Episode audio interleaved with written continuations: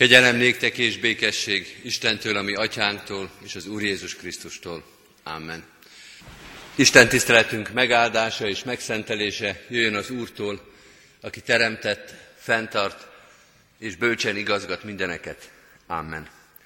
Halljátok az igét testvéreim, amint szól hozzánk Pálapostolnak a korintusiakhoz írott első leveléből, az első levél 15. részének 50. versétől az 58. versig a következőképpen. De azt is mondom, testvéreim, hogy test és vér nem örökölheti Isten országát, a romlandóság nem örökölheti a romolhatatlanságot. Íme titkot mondok nektek, nem fogunk ugyan minnyáján elhújni, de minnyáján el fogunk változni. Egyszerre, egy szempillantás alatt az utolsó harsona szóra, mert meg fog szólalni a harsona, és a halottak feltámadnak romolhatatlanságban, mi pedig elváltozunk, mert e romlandó testnek romolhatatlanságba kell öltöznie, és e halandónak halhatatlanságba. Amikor pedig ez a romlandó romolhatatlanságba öltözik, és e halandó halhatatlanságba öltözik, akkor teljesül be, ami megvan írva, teljes a diadala halál fölött. Halál, hol a te diadalod? Halál, hol a te fullánkod? A halál fullánkja a bűn, a bűn ereje pedig a törvény, de hála az Istennek, aki diadalt ad nekünk, ami Urunk Jézus Krisztus által. Ezért, szeretett testvéreim, legyetek szilárdak, rendíthetetlenek, buzgolkodjatok mindenkor az Úr munkájában, tudván, hogy fáradozásotok nem hiába való az Úrban.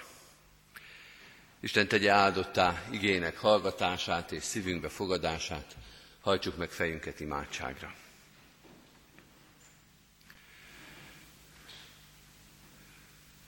Urunk, jöjj el húsvéti vigasztaló és reménységet adó igéddel, hogy ne csak ennek a világnak a sok gyarlóságát, bűnét és szenvedését lássuk, hanem lássuk meg fölötte a Te kegyelmedet, örök életet hozó irgalmadat.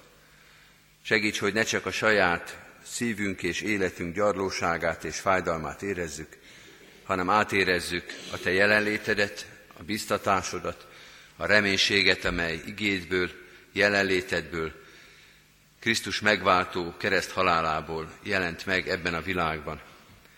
Segíts, hogy meghalljuk a Te igédet.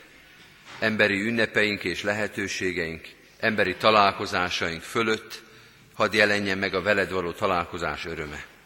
Bocsáss meg, hogy olyan sokszor nem éltünk ezzel az ajándékkal, hogy itt voltál, szóltál, hívtál minket, talán akkor is meg volt terítve az úrasztala, akkor is jöhettünk volna hozzád, és mi nem jöttünk.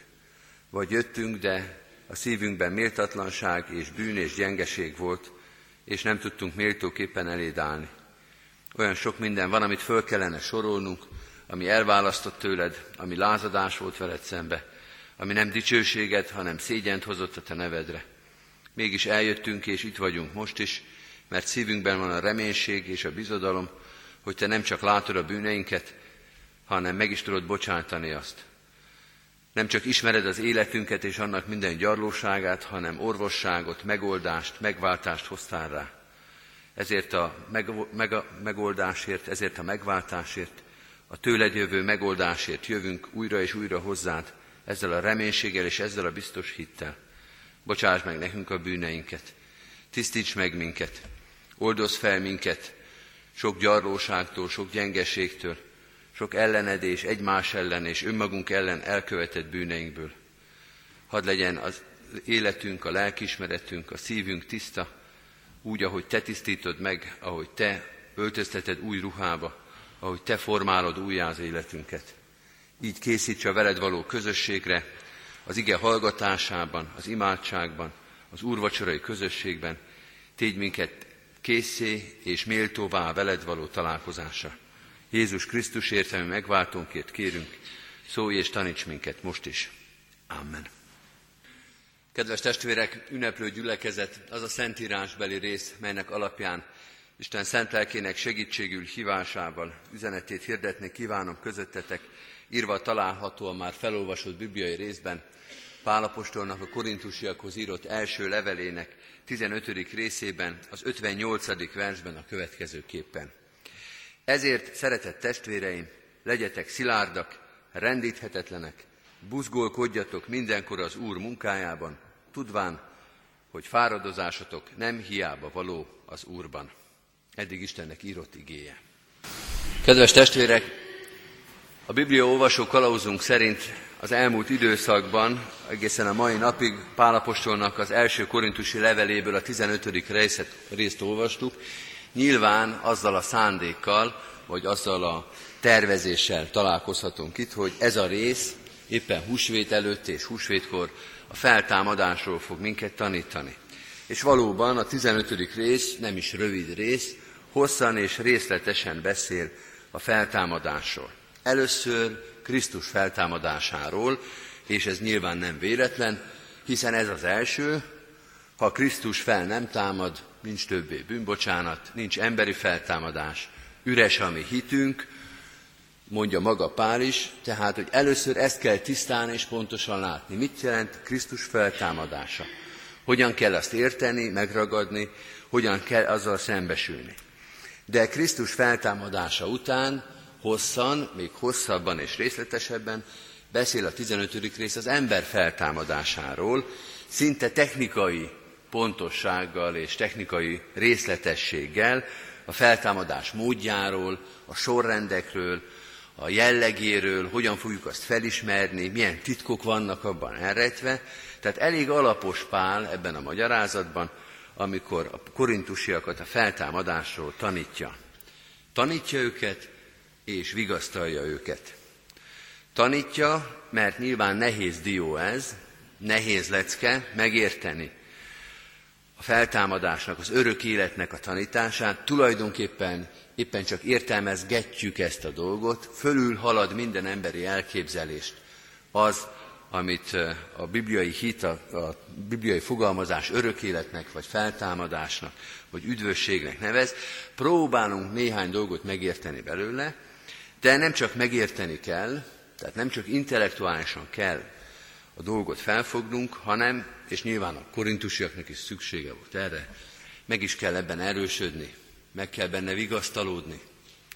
Mert a halállal nézünk szembe, és a korintusiak is szembenéztek vele, már részt vettek temetéseken, olyan szertartásokon, amikor a keresztény testvérüket kellett elbúcsúztatni, hozzátartozott eddig is az életükhöz, a halál, de hogy most már keresztényként is kellett ezt érteni, megfejteni, elhelyezni a keresztény hitükbe azt, hogy az élet, a biológiai létezés egyszer csak véget ér, és hogy ebben a keresztényeknek is része lesz. Tehát ők is, mint minden ember és minden emberi közösség, megpróbált kapaszkodót keresni, ez a keresztény gyülekezet is, és a halállal szembenézni. És Pálnak vigasztaló lelki gondozói szerepe is van ebben, hogy a keresztény hitüket, mint a legbiztosabb és a legerősebb kapaszkodót megmutassa, felmutassa számukra, amikor szembe kell nézni az elmúlással. Tehát Pál tanít, Pál vigasztal, de az utolsó versben, amelyet most kiemeltünk, a 15. rész 58. versében Igazából nem is magyarázatot és nem is lelki gondozást találunk, hanem egy buzdítást.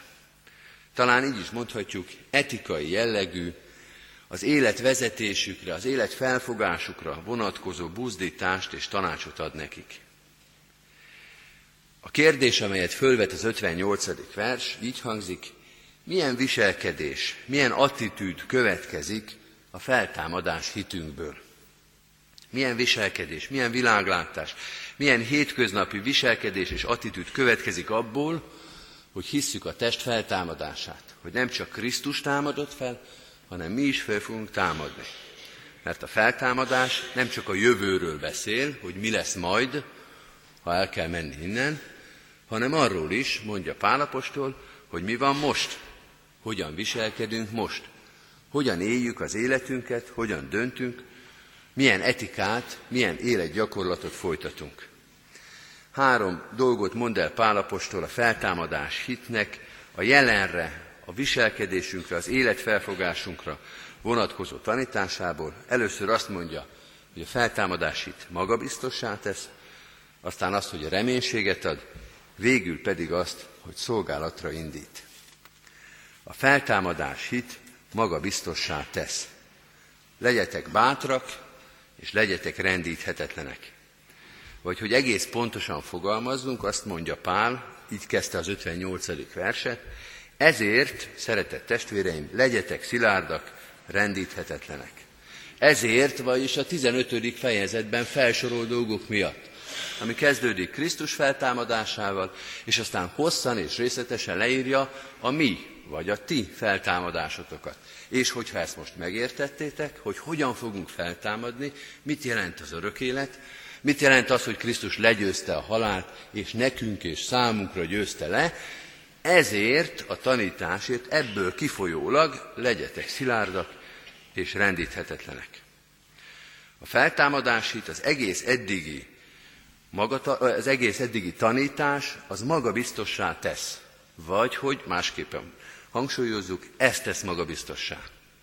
A feltámadás hisz, hit tesz minket magabiztossá. Nem a tudás, nem a pénz, nem a hatalom, nem az emberi tulajdonságaink, jól lehet, ezek külön-külön és együtt is adhatnak bizonyos magabiztosságot, egyfajta biztonságérzetet, de ezeket el lehet veszíteni.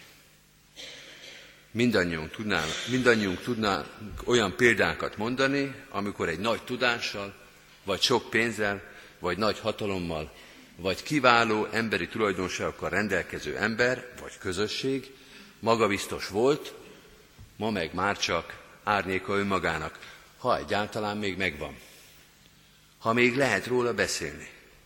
Olyan törékeny az emberi élet, elég hozzá egy betegség, vagy egy baleset, vagy egy politikai fordulat, vagy egy gazdasági válság, és a korábbi magabiztosság, a korábbi erősség, a korábbi magabiztos gondolkodás és viselkedés egyszerre csak szerte foszlik.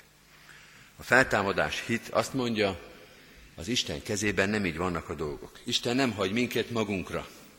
Lehet, hogy ez a világ forgandó és változik, de az, amit Isten készített számunkra, az örök élet, az elveszíthetetlen. Nem olyan, mint az egészség, nem olyan, mint a pénz, nem olyan, mint a tudás vagy a hatalom.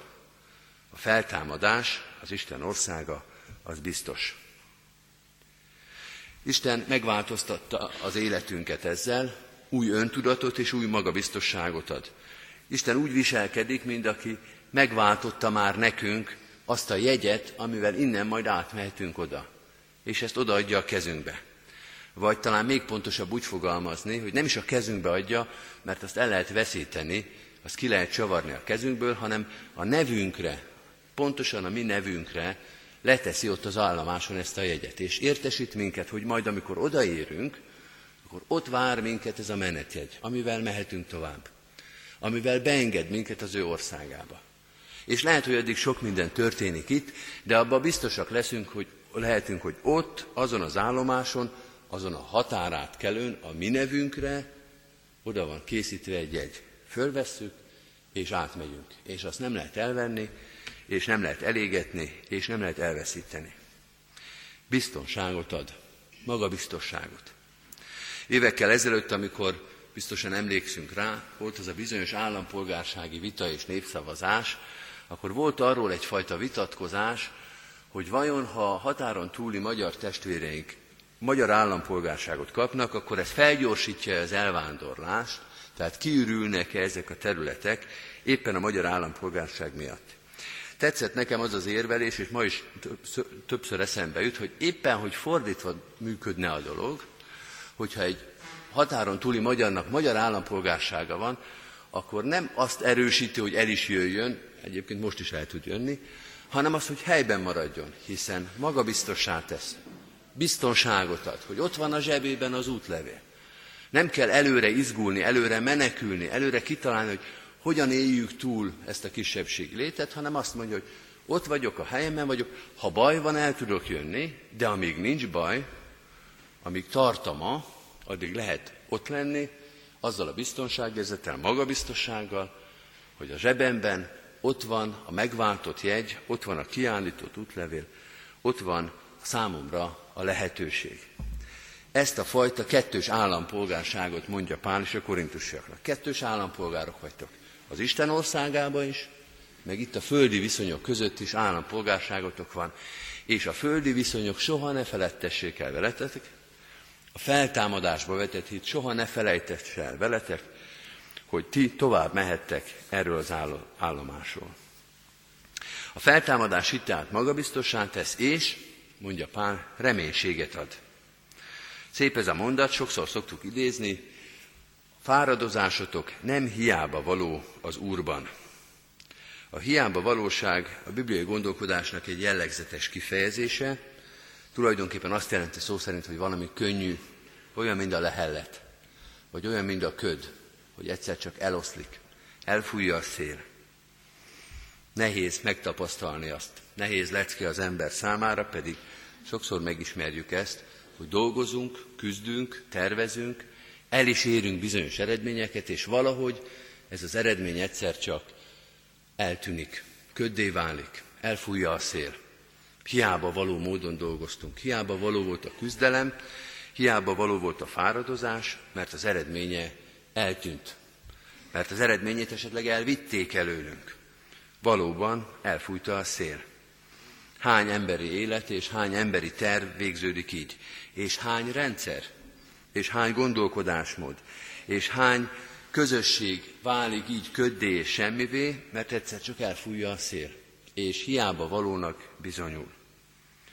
Azt mondja Pál, a feltámadás hit arról szól, hogy az igazán fontos dolgok, azok Isten kezében, tehát biztos helyen vannak. Lehet, hogy mi elmegyünk innen. Lehet, hogy nem látjuk meg a munkánknak az eredményét. Lehet, hogy előbb kell elmennünk, mint sem, hogy az igazán a helyére kerülne. De ha az Isten kezében van, akkor akkor is jó helyen van, ha mi már nem tudjuk azt tovább támogatni, ha nem látjuk annak a beérését, ha nem látjuk, hogy mi volt tulajdonképpen annak az értelme. Nem a mi életünk, és nem a mi felfogásunk, vagy a látásunk szabja meg a dolgoknak az értelmét és a határát, hanem az Isten kezében van. És jó reménységgel lehetünk a munkánk, a szolgálatunk, a dolgaink eh, eredményéről és végéről, akkor is, ha mi ezt nem látjuk. A mi munkánk nem hiába való az Úrban, még akkor sem, hogyha mi ezt nem fogjuk meglátni, ha a földi szemeinkkel nem tapasztaljuk meg. Korábbi szolgálatom, eh, szolgálati helyen mellett volt egy kis gyülekezet, már beszéltem róla, mert mindig eszembe jut, hogy milyen szép gyermekmunka és hittanos munka volt abban a gyülekezetben, pedig kicsi gyülekezet volt, és mégis az összes nagyobb gyülekezetet lepipálta a sok gyerekkel, meg a kiváló gyerekmunkával. És mint aztán hamar kiderült, az volt ennek a nyitja, az volt ennek a magyarázata, hogy a mostani hittanos gyerekeknek a szülei még abban a bizonyos korábbi rendszerben is rendszeresen tudtak hittanra járni, mert egy olyan hűséges, olyan szolgálatot végző lelkész volt ott, aki egész végig föntartotta a hittant, egész végig foglalkozott a gyerekekkel, pedig nehéz volt, pedig ellenezték, pedig az akkori hittan beíratás olyan volt, és mégis csinálta, csinálta, csinálta, és aztán az ő gyerekeik, a mostani felnőttek, a gyermekeiket hozták a hittanra, és megjött ennek a munkának a gyümölcse. A dologhoz hozzá tartozik, hogy ezt a gyümölcsöt az a lelkipásztor már nem látta. Sőt, az is hozzátartozik az igazsághoz, hogy elég nagy nyomorúságban és elég nagy szegénységbe élte az életét. Tulajdonképpen az is büntetés volt, hogy ebbe a kis faluba tették, de ez nem azt jelentette számon, számára, hogy akkor most már ne dolgozzunk, akkor most már sértődjünk meg, akkor most már ne csináljunk semmit. Itt úgy sincs értelme, az Isten háta mögött, egy kis gyülekezetbe, minek, kinek, hanem végezte pontosan a szolgálatát, amiből aztán egy későbbi lelkészi generáció, egy későbbi gyülekezet aratta le a gyümölcsöket. Ezt ő nem látta. Ő nem számolhatta meg azt a sok-sok hittanos gyereket. Ő csak végezte ott a 70-es, 80-as évek közepén a szolgálatát, mert tudta, hogy a fáradozása nem hiába való az Úrban. Remélte, hogy ennek lesz eredménye, és lett is eredménye, attól függetlenül, vagy azzal együtt, hogy ez a lelkész kollega, vagy az a gyülekezeti generáció, ezt már kevéssé látta meg. Az ő szem elől már el volt ezt akarva. Azt mondja Pál, amit egyébként Péter apostol is mond, hogy a szolgálatunk, az életünk az olyan, mint az építőkő, lelki kövek vagyunk, élő kövek, és az Isten ezeket a köveket, a mi életünket, a szolgálatunkat beépíti az ő egyházába. Néha látjuk, hogy hova építi be, néha érezzük, hogy a helyünkön vagyunk, hogy belerakott minket egy közösségbe, hogy mi is hasznosak vagyunk, de van, amikor úgy építi be, hogy nem is egészen értjük, hogy mi lesz ennek a funkciója. Hol lesz a mi helyünk igazából.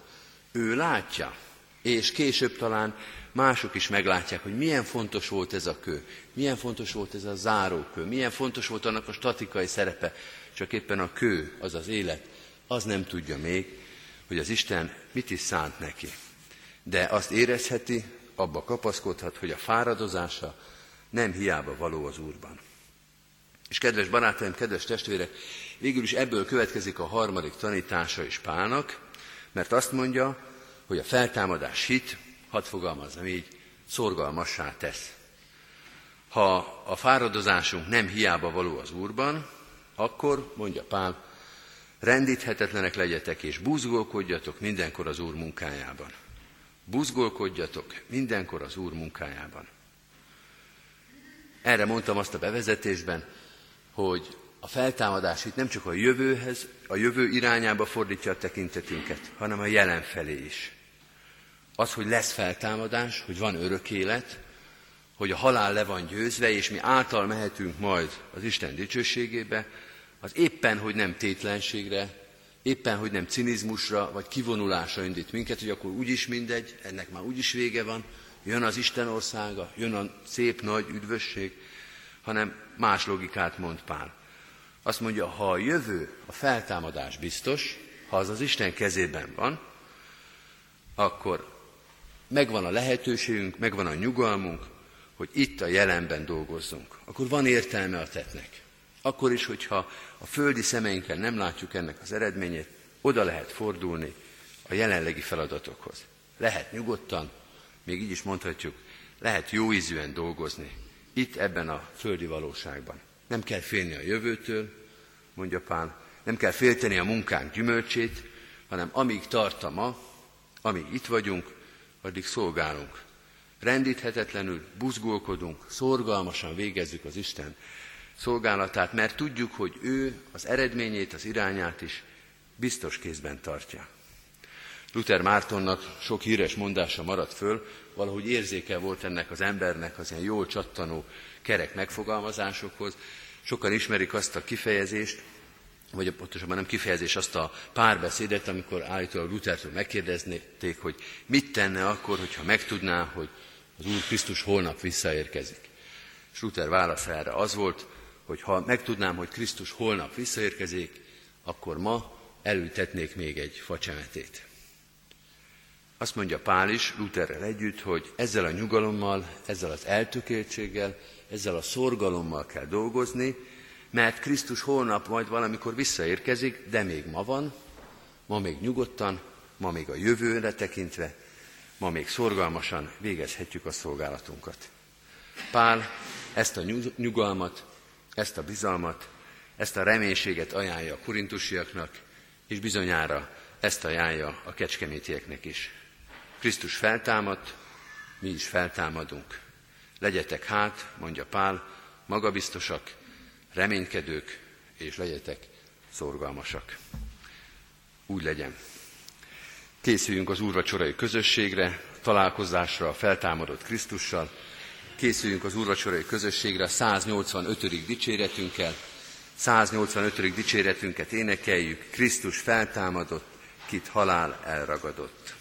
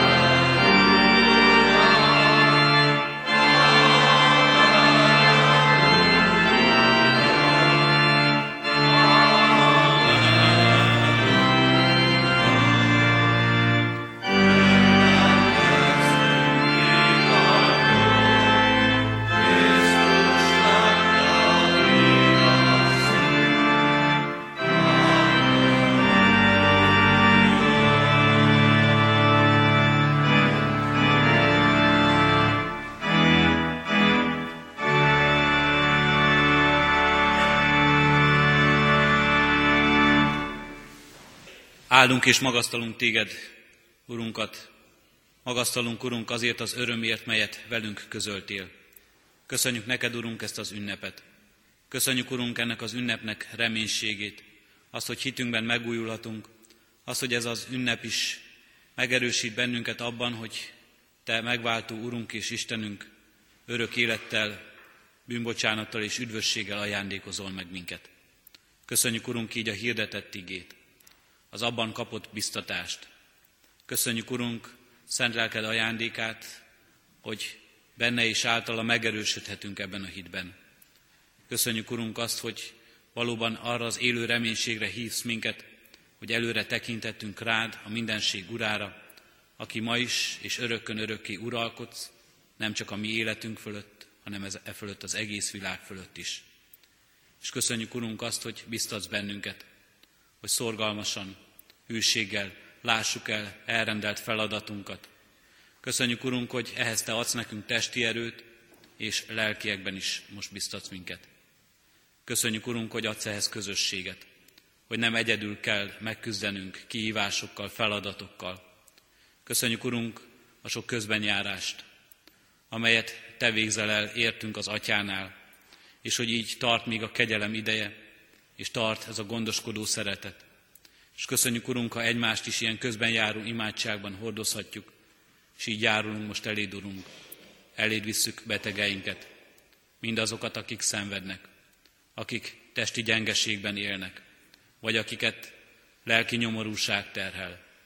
Kérünk és könyörgünk, Urunk, biztasd őket is, mindazzal a szeretettel, mindazzal a szabadítással, amelyet most mi is tőled kaphattunk. És visszük így, Urunk, gyászoló testvéreinket, mindazokat, akik sírnak, mindazokat, akik vigasztalásra várnak. Adorunk, hogy ennek az ünnepnek igazi üzenete, a feltámadás és az örök élet reménysége eljusson az ő szívükig, lelkükig, és ott számukra békességet és valóban megnyugvást, vigasztalást adhasson. És kérünk és könyörgünk, Urunk, mindazokért, akik kiszolgáltatottságban, üldöztetésben vannak ebben a világban. Urunk Istenünk, ad, hogyha rád tekintenek, lássák benned a megváltót és a megtartó Urat. Kérünk és könyörgünk, Urunk, minden közösségünkért, családunkért, szeretteinkért, közel és távolban lévőkért. Kérünk, Urunk, ezért a gyülekezetért. Adj nekünk megújulást újra és újra a szeretetben, egymást felelős hordozásban, és abban, ahogyan neked szolgálhatunk. Így kérünk, Urunk, az egyházért, egyházadért ebben a világban. Addulunk, hogy valóban egy testben élhessünk, ahogyan Te elhívtál minket a Te követésedben. És Te légy, Urunk, itt a fő, a fej, és Te légy, Urunk, itt az Úr ebben az egyházban. És kérünk és könyörgünk, Urunk, e világért.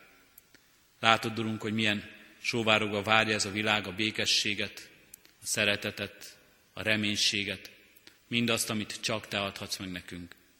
Áld meg, Urunk, így ennek a világnak fiait, hogy meghallják hangodat és szavadat, és követhessük mindannyian akaratodat.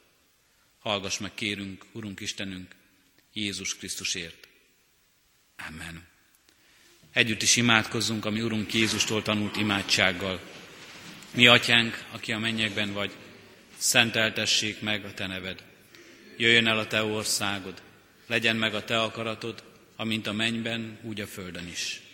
Mindennapi kenyerünket add meg nékünk ma, és bocsásd meg védkeinket, miképpen mi is megbocsátunk az ellenünk védkezőknek. És ne vigy minket kísértésbe, de szabadíts meg a gonosztól, mert tiéd az ország, a hatalom és a dicsőség mind örökké. Amen. Az adakozás lehetőségét hirdetem testvérek, tudván azt, hogy a jókedvel adakozót szereti és megáldja az Úr. Szívünkben alázattal, Urunk, áldását fogadjuk. Ti azért növekedjetek a kegyelemben, és a üdvözítő Urunk Jézus Krisztusunknak ismeretében. Ővi a dicsőség most, és örökkön örökké. Amen.